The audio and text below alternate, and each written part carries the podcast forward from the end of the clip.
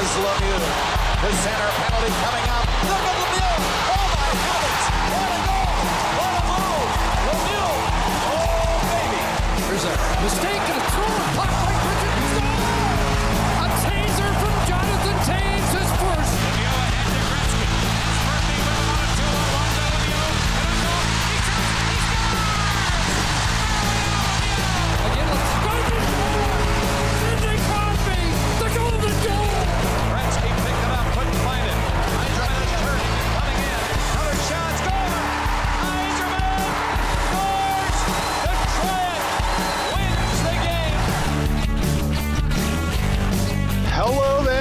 Hockey fans. You are tuned in to Talking Hockey, the Hockey Talking Show, Season 3, Episode 21.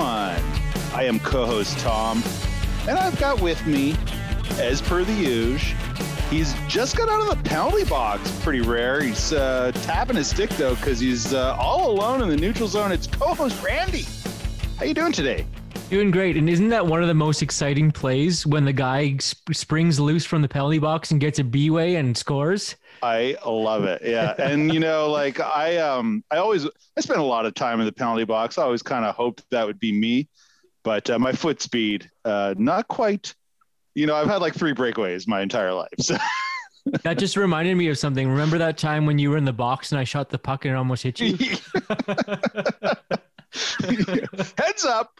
Yeah, yeah. Coming for the in hot. listeners, for the listeners, if you uh, don't recall that story from probably oh, uh, a season or two ago, I was in the box for uh, you know the usual, and uh, Randy's clearing the zone on the penalty kill, and he rifled a wrister that just.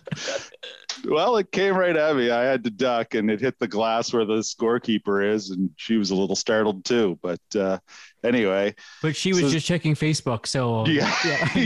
no, no harm, no foul. Yeah. Good times in the ASHL. Uh, yeah, so you're tuned in to episode 21 of Talking Hockey, the Hockey Talking Show. We've got a really great episode for you today. Uh, Grant Lawrence joins us for a for a really fun little chit chat. Grant is a uh, CBC host, uh, formerly of CBC3. I think now it's just like CBC Music. Um, he's also done like uh, you know local BC, uh, Vancouver, BC, CBC stuff. That's a lot of C's and B's right there. um, and uh, he's an author, of course. Uh, one of his books being called "The Lonely End of the Rink," which is uh, sort of a tale of his life in hockey. So we'll be chatting with Grant coming up, and uh, yeah, you don't want to miss that. So for sure, stay tuned. Would you say that he's the former singer of the Smugglers, or are, Right. the, are the Smugglers still active? I think they're not as active. So No, they exactly. Yeah, that's one uh, one piece of the resume I left off there is that yeah, I would say I wouldn't say former. I'd say the the singer of the Smugglers because they just did a reunion. I don't know if you want to call it a tour, but uh, they did like a couple reunion shows in the last couple years here, and uh, you know I think they probably do some one offs now and then. So. Um, but yeah, famous '90s uh, garage party band kind of thing the smugglers from Vancouver, BC, Canada. So, yeah, stay tuned for that. So, uh, before we get to that, though, we got to name this episode as we do on Talking Hockey, the Hockey Talking Show, and uh, season three, episode 21. Randy, I'm going with the Carbonneau, Guy Carbonneau, the longtime captain, captain of the uh, Montreal Canadiens. And then he went on to play for Dallas and, uh, I think he played well. You know, uh, basically Montreal and Dallas were his. The t- there was a pit stop in St. Louis. Um, Guy is a three-time Stanley Cup winner, twice with Montreal, once with Dallas. He was a, he's a hockey Hall of Famer. Um, I, I don't know about controversial, but there was a little bit of chit chat when he got inducted into the Hall of Fame. I don't know if you remember that, eh? Because it was kind of like he wasn't like a guy who put up um, a lot of points in the NHL. He scored, you know, 663 points over 1,318 games. Um, and most Hall of Famers are like very prolific scorers, if you will. And uh, Guy was kind of like the premier two way Yeah. forward, the shutdown forward, third or fourth centerman kind of thing third or fourth line centerman like that Yeah. like that's what i think of when i think of, you know he's the guy that you put on the ice to kill penalties and to uh to win faceoffs Well, in that series in '93 of the Habs and the Kings in the Stanley Cup final, it was Guy Carbonneau who just shut Wayne Gretzky down, and uh, that was a big part of the the Habs winning the cup that year, which was the last time a Canadian team won the Stanley Cup. It was 1993. Crazy, um, but yeah, he was um, definitely uh, one of those kind of exactly like the, the the premier sort of third line center or whatever. are you on his Um, hockey db right now Uh, I could be. did you know that when you click the picture on hockey db it scrolls through all the different pictures Yeah, yeah, I did That's know that. sweet, eh? I like that feature. Yeah. Um, it's a great feature. Uh, so yeah, like all their sort of team portraits at the beginning of the season. Yeah, Yeah. the headshots. Um, so yeah, Guy was like uh, a certified star in junior, like scoring, scoring star in junior hockey for the Chicoutimi Segen.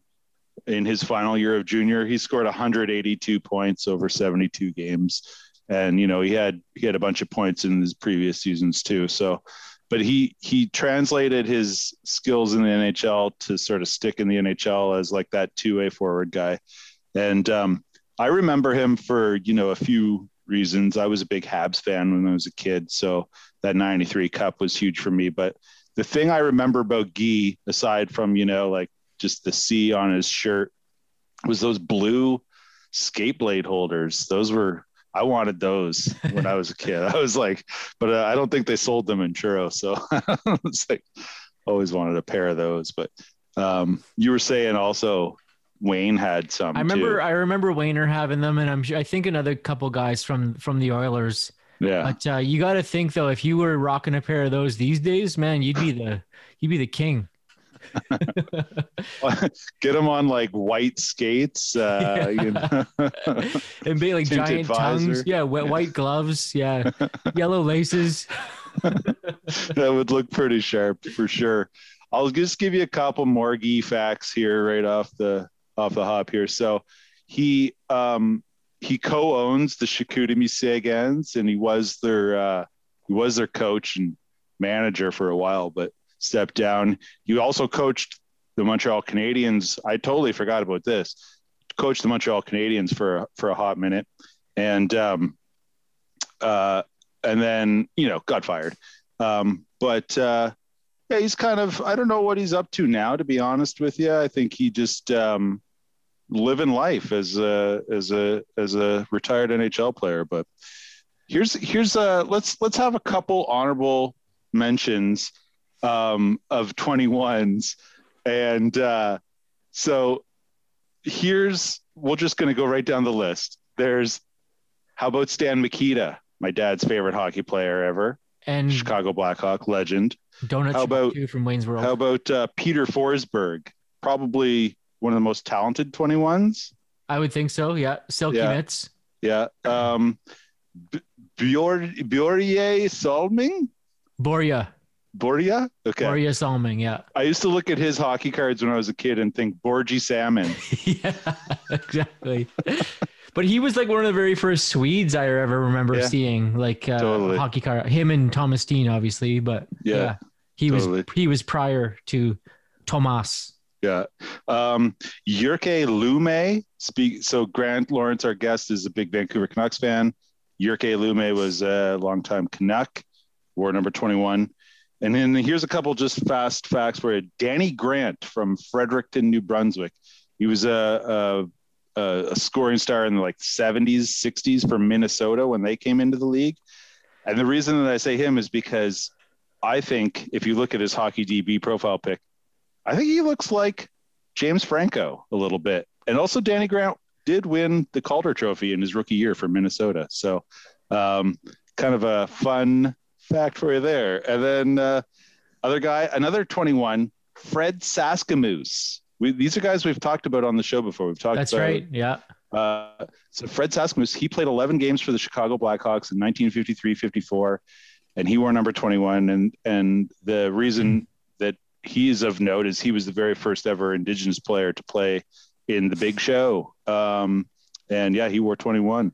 And Blaine Stoughton, last guy I'll mention. Ah, We've talked about Blaine before. yes. Um, classic Manitoba guy. There's a clip on our on our Instagram of him talking about training camp, and he's just like, "Oh, I'll let all the young guys do the work. I'll stand in front of the net, bang a few home. I'll get my legs under me eventually," kind of thing. it's like, and he's he's from Gilbert Plains, Manitoba, where my right. fa- family hails from. But That's Tommy, Tommy, we're running out of time here prior like, going to our Grant Lawrence interview. So okay, we want gonna- to talk some Jets. No, we're going to preempt that. We don't have Okay. enough time for that. So Sounds we'll have, to, we'll have to do that next week.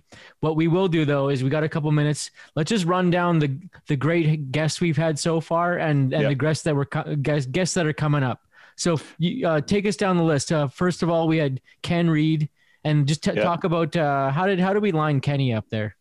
Well, basically just slid into his DMs, uh, as uh, as it were. Just like Ken's a Ken's a awesome uh, television personality, and he's a fellow Nova Scotian, um, and uh, he's big into hockey cards. These are all things that we like on Talking Hockey, and and yeah, it just seemed like a match made in heaven. So.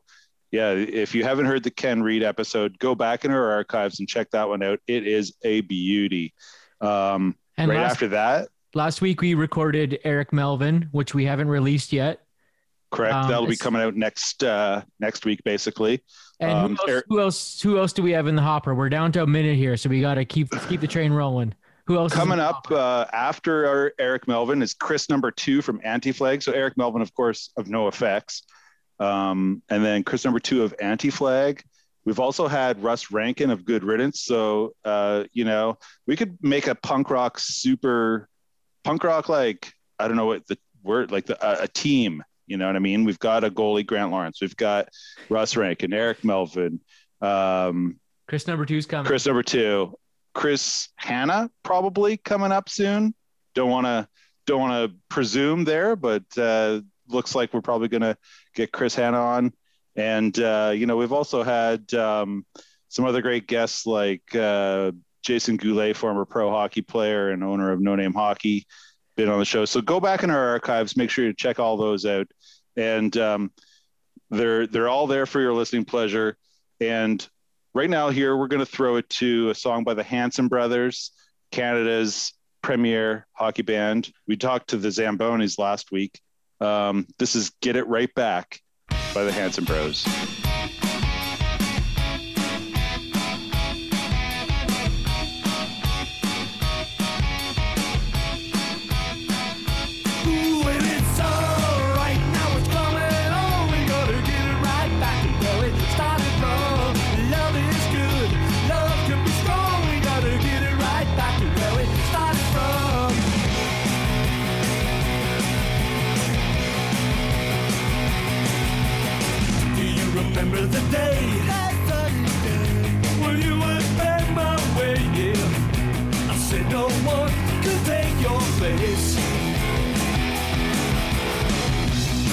to get hurt.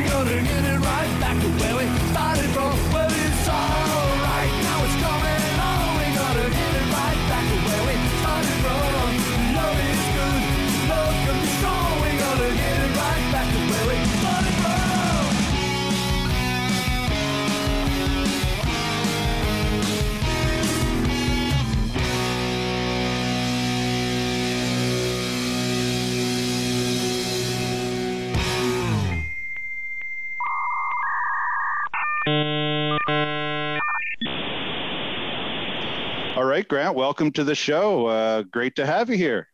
Thank you so much for having me on this uh, amazing hockey podcast. This is my the first ever hockey podcast that I've ever done, and it's been a dream of mine to do one because I used to be the guy who would call in all the time on the radio shows. Okay. And yell about McGillney and and and stuff like that. And so uh, I've always uh, I love sports and I've always loved hockey, and I've never really uh, had an outlet to talk about it that much. I did a little bit um, a few years ago when I put out a book about uh, being a goalie and stuff like that, but I haven't for a long time. So I appreciate this opportunity. Well, it's our pleasure. So I, I guess well, why don't we just start off with treating this like a call-in show? What's your hot takes on this year's Vancouver Canucks? What is going on Wow. with the Canucks? I mean, They've they've recently slipped into last place in the North with uh, I, I two straight losses to Ottawa. I noticed that. Like basically the most recent series, I think it was a four game series uh, against Ottawa. That was pretty much the make or break as to whether we were going to make the playoffs or not. And it sat there like this, you know, beautiful carrot hanging there because, uh, you know, we came out of COVID, as you know, the Canucks Yeah. are the hard, ha- have been, I believe, the hardest hit team in the entire NHL for COVID. I think it was like 24 players, you know, I mean, Plus, I- plus, plus a bunch of staff, I think, and, as yeah, well. and, and the head coach and everything else. So they all came out of that and then surprised everybody by beating the Leafs, I think, back to back yeah, or two two in a row, I believe it was. Is, uh, and and so everyone was like, "Oh my!" Like, so you're saying there's a chance? yeah, all of a sudden the Canucks are back in the playoff hunt. And then right after beating the Leafs back to back, here's this four game set with the Ottawa Senators, the lowly Ottawa Senators. And, and we thought, well, if we can grab, we had already been lights out against the Senators. So I think it was like literally, I think 6 0 and 1 was our record against the Senators. So we thought, well, if we can grab, you know, eight points right here, we'd be right up against Montreal. But of course, that's not what happened. we the, the Senators beat us in that four game series, three games to one, and that's pretty much the season right there. Uh, but you can look back at a ton of things in this Canuck season. You can look back at losing Pettersson earlier in the season.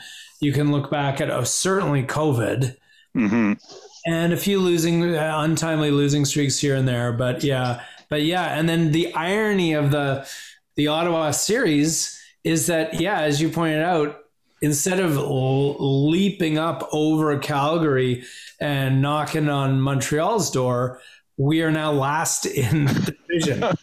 And ottawa actually gained on us. So that is not what anyone expected but ottawa has actually had a pretty good uh, second half. Which Yeah, they they've been hot lately. Uh, su- surprising, I'd say more than a few. yeah. so a um, lot of people don't really like. They just say, "Oh, Ottawa, the lame duck of the North," but they're actually doing a lot better, and uh, so that's that's where it is, and it's disappointing, but that's uh, that's the Canucks season. Is, is there anyone on the Canucks who, to you, is having a sort of like a good season despite the team's, you know, Not- lack no, of I mean, success? not really, not really. Actually, I mean, you know, when we get good goaltending, there's no offense. Uh, you know, Yeah. Bra- Braden Holtby has looked good very, very, very few times. You know, against the Leafs, he was fantastic, but that's two games. Mhm. Uh, you know, I think there was a graphic that went out the other day where it showed uh, Tyler Toffoli, who you know, who I think is somewhere around 24 goals or something like that. Like really a great goal count, and he's making like four million a year or something like that. And then they showed this big long list of Vancouver Canucks, and that and and like the the salary added up to like 24 million uh, and then but the goal count was like eight all Yeah. versus one One guy player. who was on the Canucks for a cup of coffee last year in the playoffs and was injured for a lot of it. Uh, but anyway, it's it's the, just those sorts of painful comparisons haunt the Canucks all the time.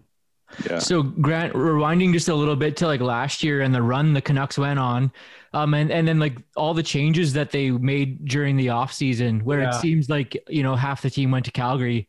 In, That's in- right. Yeah. Um, but like as a as a Canucks fan, what were your thoughts on like coming out of that season and then you see Toffoli leave and and uh, Markstrom goes and Tanev's gone and all that stuff like yeah, and, and like smaller parts like Josh Leivo went, and he was actually a really fast, great winger who uh, had a had a I think a broken knee or something for most of last season, but you know uh, underrated and.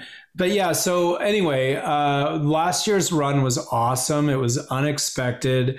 You know, to beat the Stanley Cup champs was amazing. You know, to beat the St. Louis Blues in whatever it was, six games was awesome. Now, of course, because so many people still dislike the Canucks uh, across the league, people are like, oh, well, St. Louis was mailing it in and they just wanted to go home. I'm like, come on, man. You I thought but the Canucks looked pretty good when they knocked they were off the awesome and they, they were just fantastic. And Bo Horvat was just a, uh, a horse in that series. And he really emerged in that series as, uh, as a contender, as you know, an NHLer and a leader. You know, there were it, basically it was Bo Horvat versus Binnington in that series, and Bo Horvat just, you know, I mean Binnington. I mean, really, I don't even. I haven't be. The weird thing about the NHL this year is I've been following the North Division very closely, and I have no idea even where the Blues are sitting this year at all. I don't. I have no idea. I don't even know. to me, that to me, uh, and I don't know how it's panned out this year, but that series was like goodbye Binnington. Like you know, he's kind of a controversial player, and he said some nasty things Yeah, in the he's past. bit of a bit of a dink for sure. Yeah, Uh, and- and sorry, just- Jordan, if you're listening to the podcast. Yeah, but it, I mean, it, it, it didn't. It didn't. Um, I don't know. How's he? Do, how is is he still their number one? yeah Yeah, St. the St. Blues- Louis is they're gonna make the playoffs they They're just kind of battling for that last spot in the, Okay, or they said the, the Central, is it? I uh, guess. no they're in the West aren't they West. Yeah. Yeah. So anyway, They're that fighting was with Arizona. awesome. And then you know, and then the the Vegas series was also a good series, but our our offense dried up. But that was the emergence of uh, Demko, and uh, Mhm. so as as a really incredible goalie, and you know the the Vegas Knights to this day say that they weren't able to beat. I guess who'd they go on to face? Tampa was it? No, it was semifinal. Mm, Dallas Dallas. Yep. They had nothing against Dallas, and they they got dem- now it is literally a verb now. They got demcode. Demko got in their head, and basically was like one of the most potent o- offenses in the NHL got demcode, and it affected them in the next series, in which they made a, a relatively quick exit. And so that was cool. So we saw the emergence of Demko, we saw the emergence of Bo Horvat, but then, and of course, Markstrom was pretty good too. But the name that stuck on everyone's tongues after that playoff was actually Demko yeah. because because of what we the, the just the incredible performance we saw against the Knights. And, and a, a series that we lost, but at times it almost feels like we won it in a weird way. Is he? then, but then all the departures in the off season that that was that was really difficult to take. Uh, Toffoli probably stings the most just because of what has happened this season. Yeah.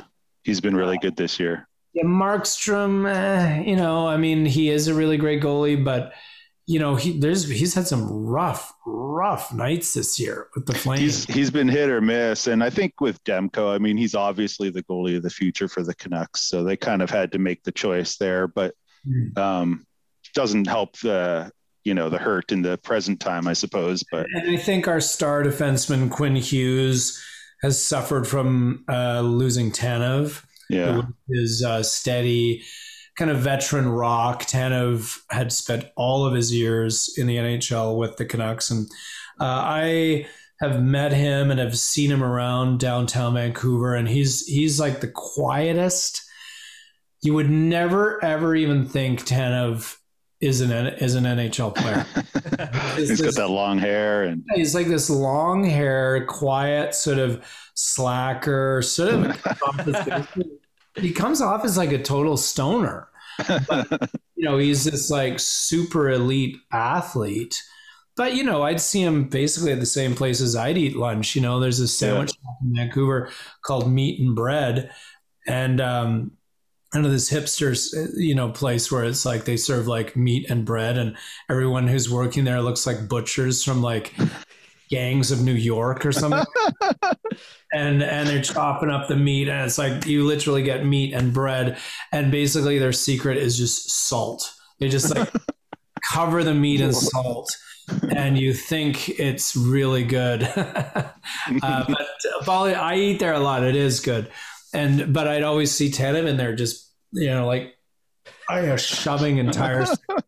no. So, well, here's a here's a related question in a way. Then, if Tanev looks like a, you know, total uh, hipster style guy, and uh, are there uh, you're you're deeply ingrained in the Vancouver music scene. You know, you've you're a long time sort of stalwart of the of that whole scene. And you play rec league hockey. You're you're a goalie for the Vancouver Flying V's uh, Yeah. beer league team are there any guys are there any are there any actual like vancouver uh, you know hipster guys who are sneaky good hockey players i believe Yeah. randy phrased it as um, any guys who can light the lamp as well as they light the doobie or something like that right, right. Yeah, I mean that's a really great question. I can give you a full rundown on that. Uh, yeah, I mean one guy who plays on our team who is an incredible uh, defenseman in in an offensive defenseman who is kind of like. You know, I compare him to Paul Coffey. Like he's an amazing skater, Mm. and he's the guy on our team who can go, who can gather the puck behind me and go end to end and skate through both teams and then score top shelf. and and he can't do it every time. But when he does it, I go, oh, here he goes, here he goes. And I just get to sit back there and watch. And when he pots one, it's awesome. But I just love that he does it. And that's Pat Kelly, who for years and years was the host of This Is That on Yeah. CBC Radio One. Hilariously funny satirist. But he grew up in Alberta and, you know, he took, before he, he turned to comedy, he went fairly far in, in hockey and uh, he's just phenomenal. And he's, he's one of those guys where, you know, there's some skaters where it looks like they're, you know, they're, they're like chopping up the ice. you know, like a Sasquatch or something. And uh, he he just Pat Kelly is just smooth. He just treats the ice like it's a it's just he flies over top of it, and it's really great to see that. Uh, another there's some musicians that we play against. The there is uh, Brent Belke, who is the longtime guitarist of uh, SNFU yeah i was gonna say Oh, that cool. name rings a bell yeah punk man from Edmonton. He's fantastic. He plays for the Bombers. Uh, there's another guy on there from Skinny Puppy, uh, the famous industrial goth band from Vancouver, Dave Rave. He's a very small guy, like I think probably smaller than me, and he's a defenseman on that team, like an unlikely, you know, pocket defenseman, and he's fantastic. nice. And so those are the musicians slash comedians slash art guys that really stick out. There's one guy that's sneaky good, and that's a guy named Scott Walker who uh, the played. singer from the 60s no, no, he's he's got a real common name. In fact, there was a Scott Walker on the Vancouver Canucks whose nickname was Wild Thing, and I think he went on to win a maybe win the cup with Carolina, the first cup they won. Um, they no, they've only won one, right? Carolina. Yeah, Yeah. oh, 06. When Brind'Amour was the captain. Yeah. Uh, anyway, uh, I think he was on that team. Might have been a black ace, but anyway, uh, so I think he's a assistant coach somewhere in the league. But anyway, there's a lot of Scott Walkers. But the, the musical Scott Walker from Vancouver uh, used to own Boompa Records, and he was in a band called the Saltines. And he's Okay. just this skinny, like there isn't, there's no muscle on the guy at all. And you put him in skates, and he can score from anywhere like anywhere. He's a smart, smart player. And his nickname is the talker because he just yaps at all of us all the time, usually yelling at us. But damn good hockey player. And uh, I'll mention that his dad, very sadly, uh, died on the ice as a rec adult player. Jeez. Yeah, died of, died of a heart attack, but doing what he loved. Yeah. So, uh, but yeah, that was tragic, and that happened when uh, Scott was with us on the team. He's no longer with the V's, but uh, he was great. So those are a few of the really good musicians slash artists in the in town that are great at hockey. Nice. I got a couple questions about uh, about your book, Lonely End of the Rink. So, Yeah. Uh, number one, I love how it opens. It's you're telling this story of of being on the same airplane as as Team Canada from the '72 Summit Series, Yeah, on the way to Winnipeg, actually. and I'm guessing at that time, like you're quite young. Like, do you have memories of that, or were you too No. young for that? I was a baby, so that series was 72. I was born in 71, so I was basically I, I was I had just turned one because I think that uh, my birthday's in July, and I think that series was August September.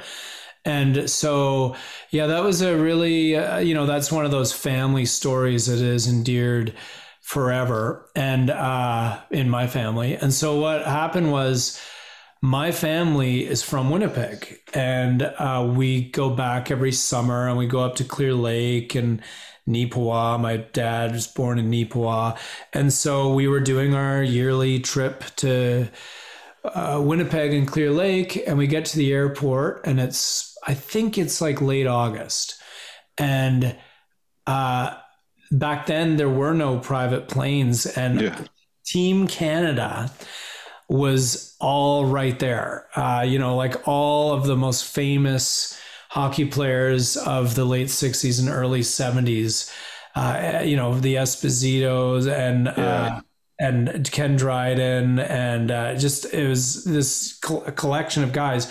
And back then it was all like totally shaggy hair and long sideburns and big lapels and bell bottoms, and they were like rock stars, like total rock stars.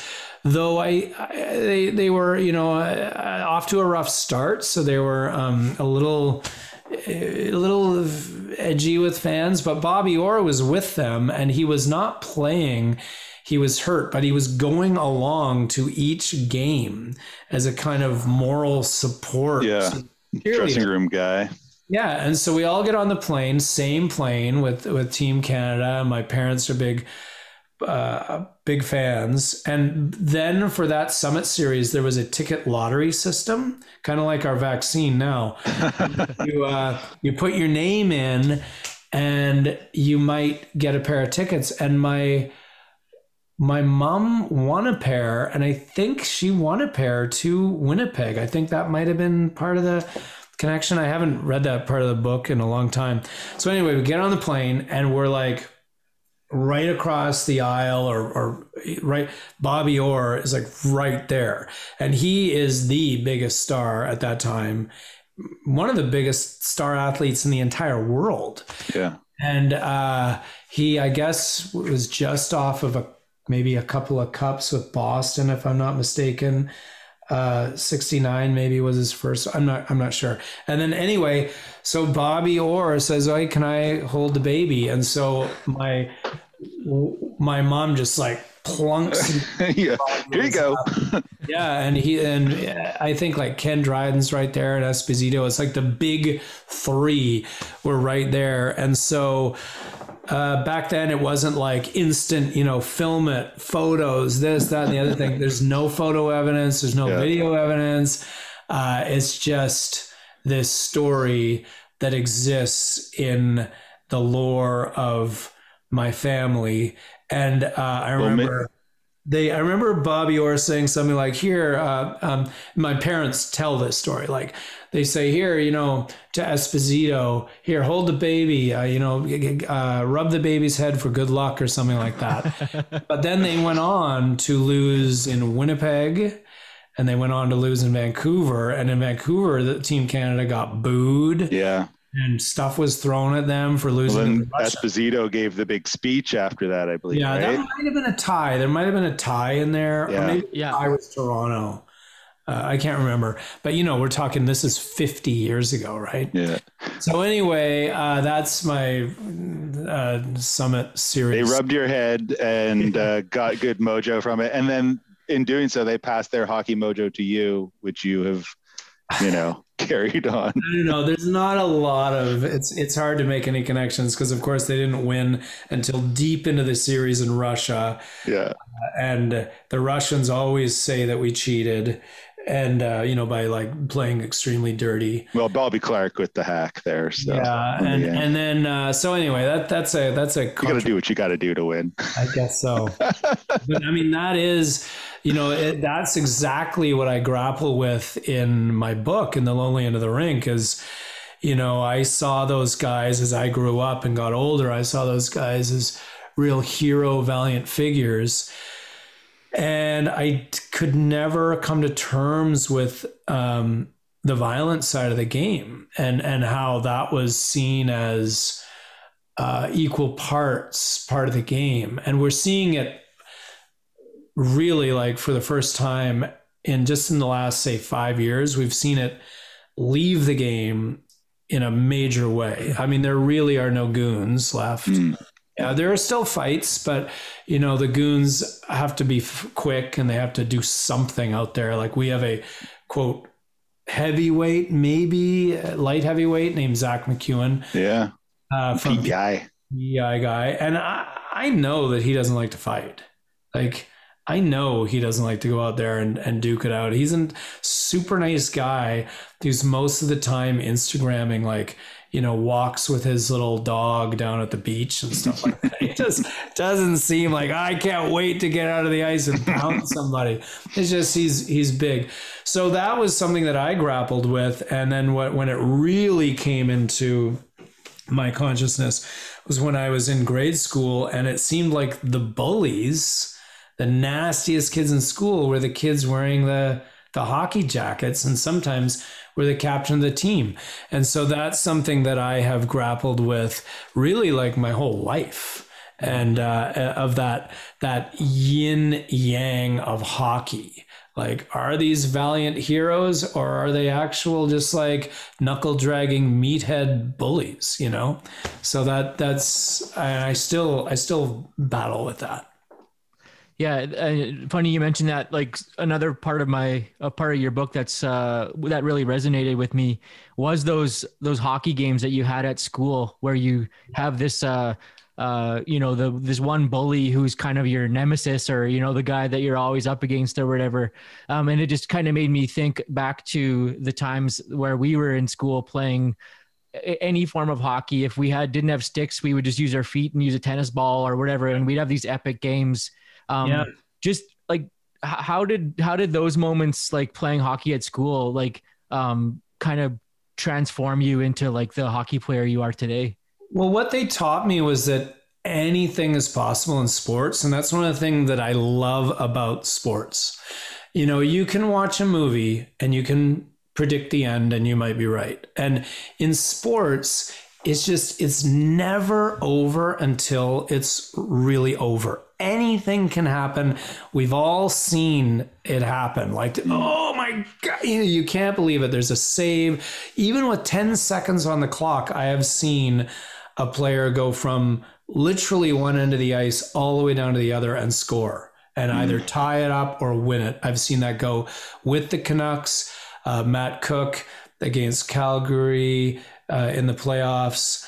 Uh, scoring with like eight seconds left, and he, the, and the play, the face-off is at the other end, and it's just something you can't predict. I've seen Fedorov score on the Canucks with one second left, and the, the and the faceoff was outside the blue line. I mean, you know, crazy things can happen, and you have to be on your game until the very end. And so, in those ball hockey games, the way they would shape up in my school was it was basically always the jocks versus the quote unquote losers or the nerds. And I was the goalie for the losers and the nerds. And the losers and the nerds were like the immigrant kids, kids that wore glasses, kids that were small, uh, kids that were gimpy. And, uh, you know, it was like my, my goalie tandem back then was me and a kid that just arrived from Iran uh, during the revolution, and his name was uh, Uman Al Gabi, and his first name was spelled H U M A N. Oh, like hum- yeah. Human.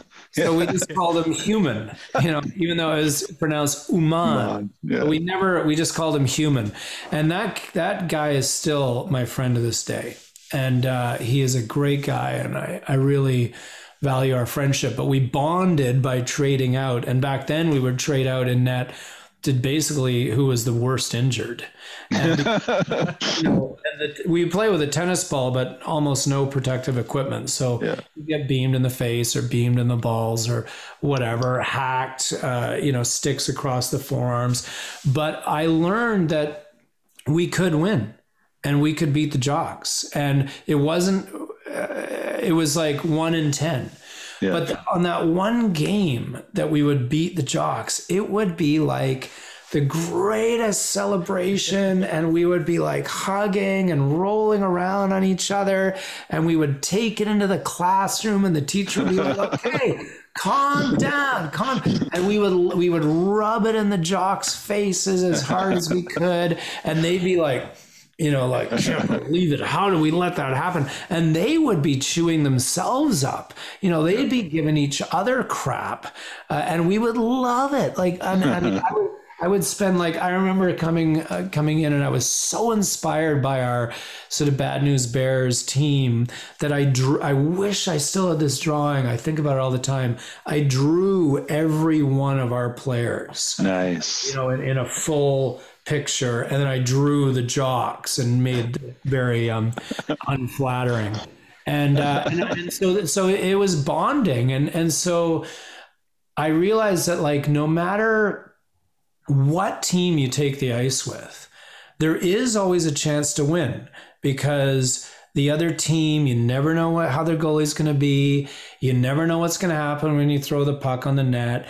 Uh, there's there's always a chance, and mm-hmm. as long as you try hard and you don't give up, that's the key. If you if you if you if you go all right it's over you got to go for it right to the very end. And you know that there's a game within a game. Like even if it's nine nothing the game is break the shutout you know and, and and there you can take a little kernel of victory or, or whatever uh, or a little bit of satisfaction well we broke the shutout there's you always have to look for something to celebrate and so that's what i learned getting pummeled by those jocks over and over and over and over again Yeah. Looking for the little victories that you can. Yeah. And sometimes they turn into big victories. Totally, hundred percent. So we are uh, we're running out of time, but but Grant, I've got um, some Vancouver Canucks trivia for you. You're wearing your Van- Flying V Canucks jersey.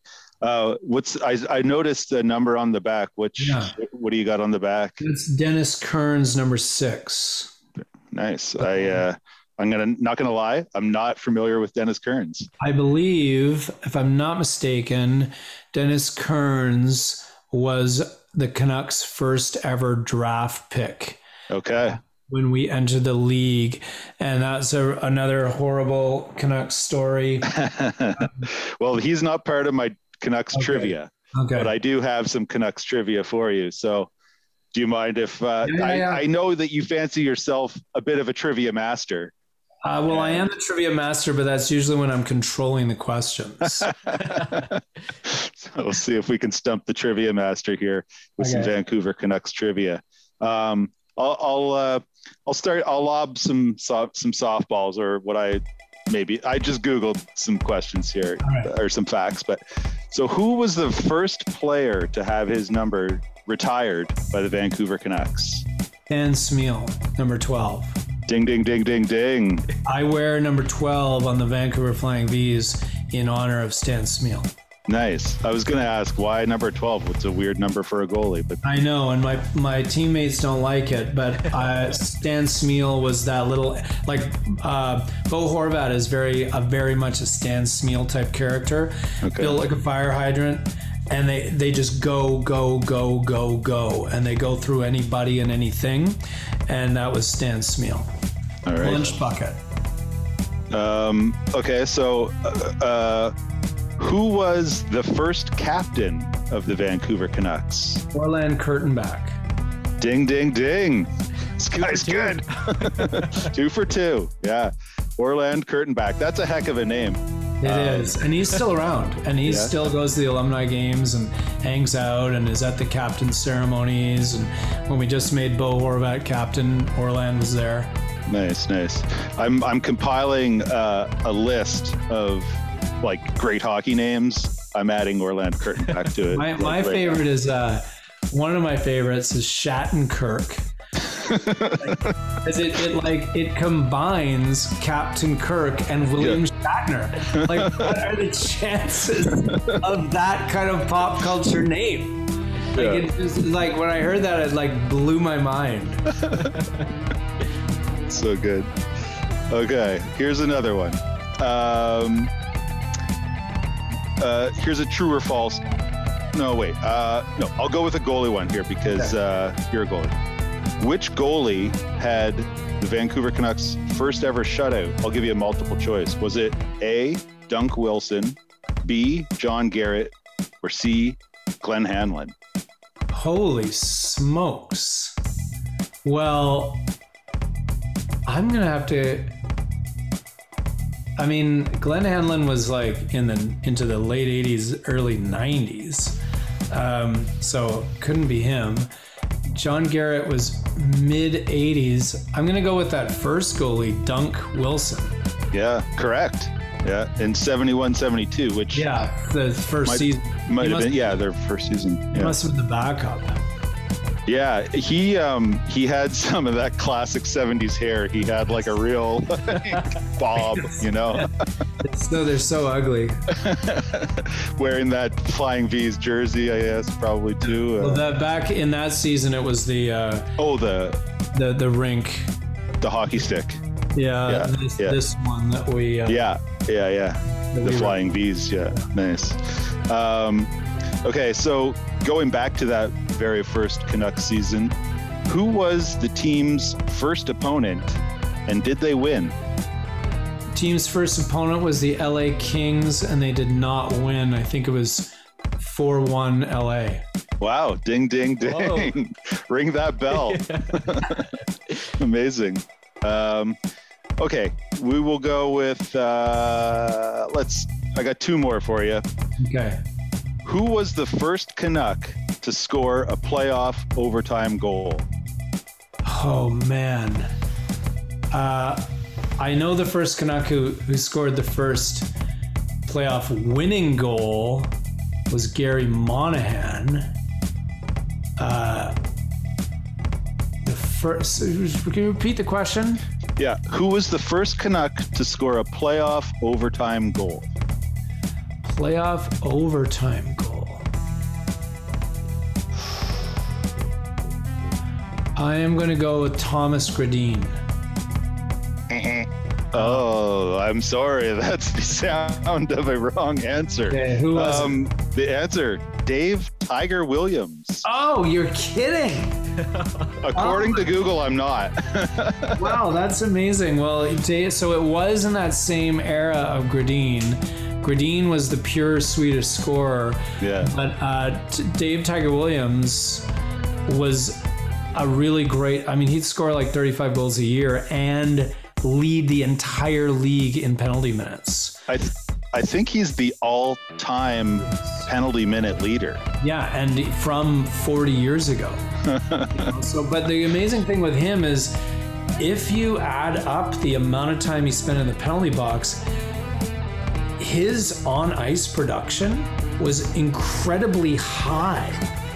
For the lack of time, the lack of ice time he actually had. Yeah. He spent most of the game in the box. Basically, you put him out on the ice and he would either fight or score. and it was his goal totals and points were amazing. Yeah. Some For- good advanced who- stats. What do you call somebody that? Uh, Corsi or Yeah, yeah, no, absolutely. Like the the time spent on ice versus goals was yeah, through the roof for him. Amazing. Okay, that's a, that's a great great trivia question. Okay, we've got one last trivia question. This one may be a little objective. Who has the best mustache in Vancouver Canucks franchise history? Is it Dave Snepsts or sorry, Dave Babych or Harold Snepsts? Oh, okay. You'd only you know Gary Mon- Or or wild like whichever uh, Go off, the, board. Yeah. Off yeah, the board. Garry Monahan was a real swashbuckler for the Vancouver Canucks. Uh, real handsome guy. Uh, and he had a really amazing handlebar mustache. But the most famous mustache in Vancouver Canucks history is Dave Babych. Uh, so I will give it to him. On his 1000th game, they gave Dave Babych a boat and they brought the boat out onto the ice. And while they were distracting, these days, there's nothing like that, I don't think.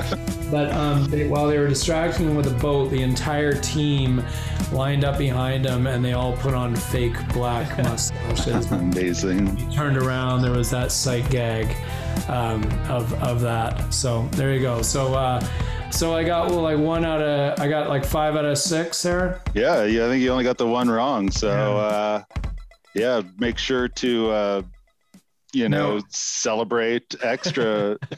So- And actually, so you sent us a song, uh, a couple song selections. Uh Hanson Brothers, uh which song did we Oh, get it right Uh, back.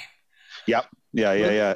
All right, and it's coming on. You gotta get right back to where we started from. That's a Motown song, but it is Yeah. Synonymous with Iron League hockey. Yeah, Yeah, isn't yeah. that isn't that song in Slapshot?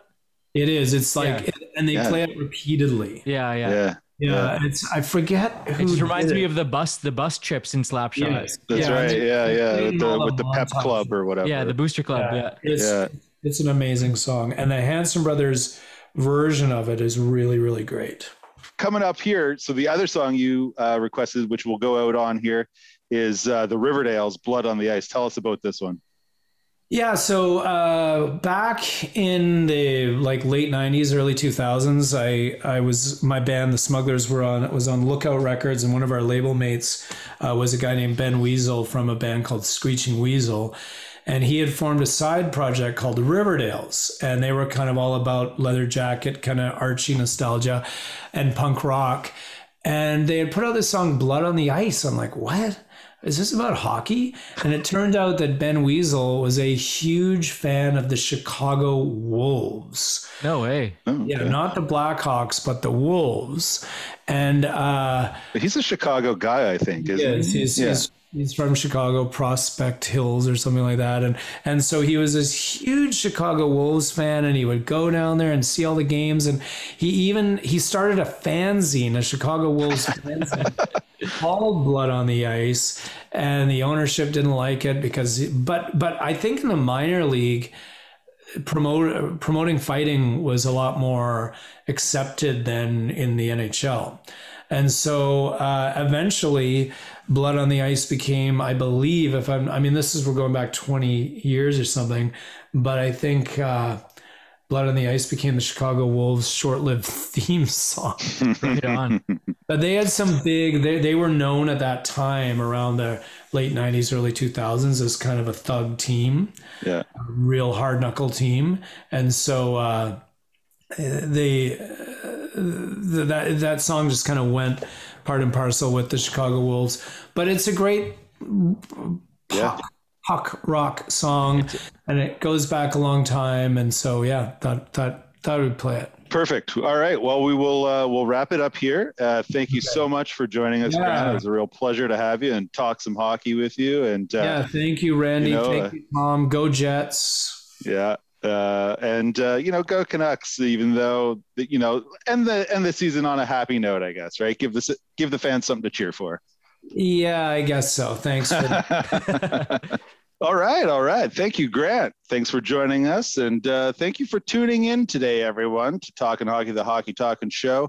Make sure to keep your stick on the ice and check your lie. Always get pucks deep, quick shifts. You know that's the way to go. Uh, tune in next time. Here is the Riverdales with Blood on the Ice.